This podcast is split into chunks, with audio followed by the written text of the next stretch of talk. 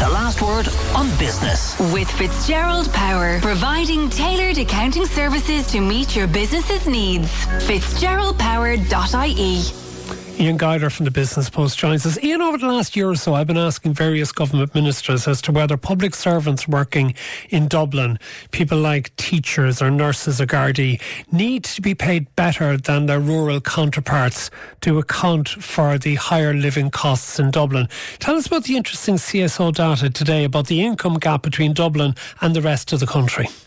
Good evening, Matt. And I think this is a reflection that quite a lot of the economic activity of the country takes place in the Dublin area, and it's where the vast majority of the high paying jobs are. So, what the CSO have come out today and said in Dublin, the average disposable income per person in the city was around 24,000 euro in 2021, an increase on 2020, but that figure was way higher than the rest of the country. On average, it was around 15% higher. I beg your pardon, it's 29,000 euro. I've, I've given the wrong figure there. But if you look at some parts of the country, Matt, in Donegal, it was just 19,000 euro. And in some parts of the country as well, the gap is getting bigger. So while incomes or per person income in Dublin grew in 2021, in some parts of the country, it was going backwards. And that is due to what type of activity is going on in Dublin. So what the CSO said today, if you look at some of the regions with the lowest per person disposable income,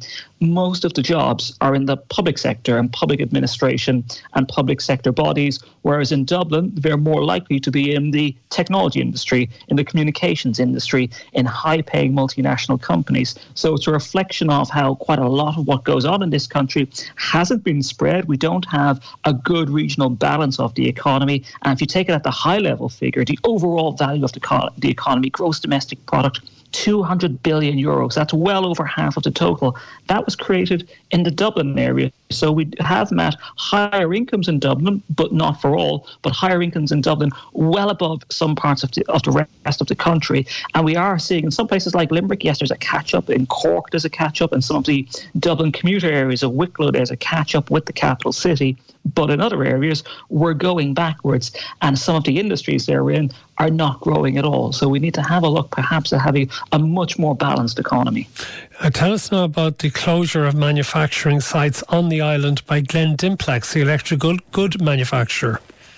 Yes, some pain coming over the next couple of years for the staff at Glen Dimplex, a hugely successful company, 8,000 staff around the world. Around 800 of those are based in Ireland right now. And it's come out and said today that over the next couple of years, between later on this year and the end of 2026, around 300 net jobs will be going. So there will be hundreds of job losses but beyond 2026 and all the way out until 2029, it will be creating more jobs. And the reason this is happening is what it says is a transition to low carbon electric heating products it wants to make. So it'll be phasing out some production here in Ireland, moving some of it to Lithuania and China, but changing what it does here to take into account that some of the products it sells right now won't be able to be bought in the future. But there is quite a lot of pain coming. So I'll just give you where the job numbers are going. In Northern Ireland, it's factory in Portadown, which makes storage heaters. That will be closed.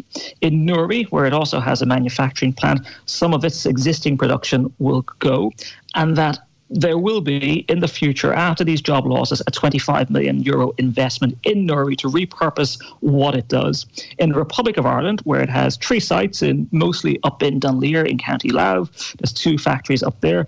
One of them will close, the one on Barn Road. Its head office in Dublin and a sales office in Dublin. They will move, the sales office will move up to Dunleer, and there'll be a 15 million euro investment in that after around 100 job losses go. So, what they are saying is that by the end of this decade, there will be more people employed by Glen Dimplex in Ireland, but to get there, there will be quite a lot of job reductions in the next couple of years. It's not down to a problem with the company, it's not down to the quality of the workforce here.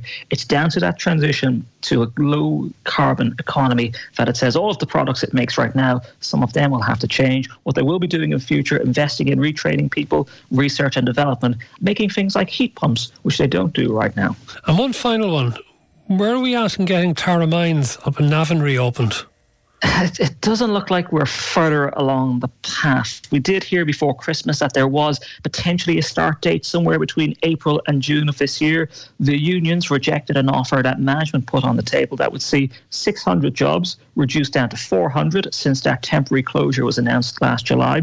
But the chief executive of the company that owns Tara Mines, it's a company called Boliden, and its chief executive was updating shareholders today on the company's performance and said last year, Tara Mines, even with that temporary closure, lost 65 million euro and that they couldn't guarantee that it would open permanently unless it could open profitably profitably into the future. They say that it's an extremely challenging market. The price of zinc, which is extracted from Tara mines, that has fallen over the last number of years. Demand for it is not as strong as it had been, and that they need to get the cost reductions from Tara mines in order to be profitable long term, not over the next one to two to three years, but over the next 10 years. So they are still in talks with unions who rejected that cost cutting proposal. Matt, you've covered a lot of these stories over the years, as have I. You would hate to see this really, really important employer up in Meath close because unions and management can't reach a deal. There is a future here, but there's going to have to be some sort of restructuring. But you would hope that the two sides just don't dig in on it. Thank you very much for that, Ian Guider from the Business Post. The last word with Matt Cooper, weekdays from 4:30. Today